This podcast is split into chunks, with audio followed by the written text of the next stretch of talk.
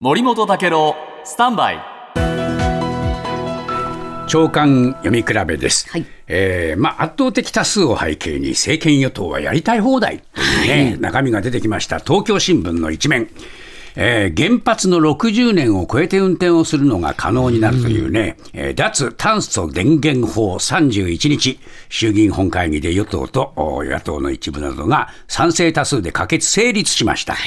東京新聞はですね、核のゴミの最終処分は解決の見通しもない、膨大なコストと自己リスクを抱えて、これが国民がこれから背負うものなんだと。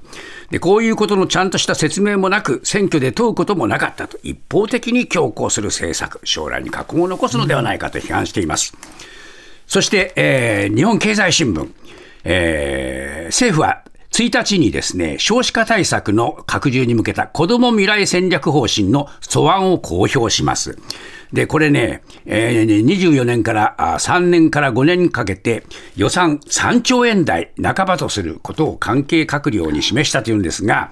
えーじゃあ財源どうするかということについては、えーまだはっきりしません。年末までに決めるというんですね。普通はですね、財源の裏付けしてから中身決めるでしょう。そうですねでもやっぱりこういうことをやるというのはですね、えー新たな負担増に反対も多いからっていうけど、反対が多いならもっと議論すべきだと思うんですね。そしてもう一つ、朝日新聞。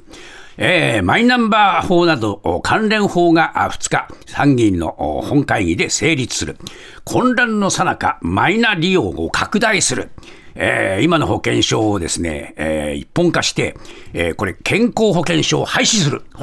えーさらにはですね、年金などの口座を紐付けする、こういうことをやっていくっていうんですが、ミスばかり目立つ中で、これまたね、改正案をね、進めてしまう。いいんでしょうかね。野党はどこにいるんでしょうか。与党ばっ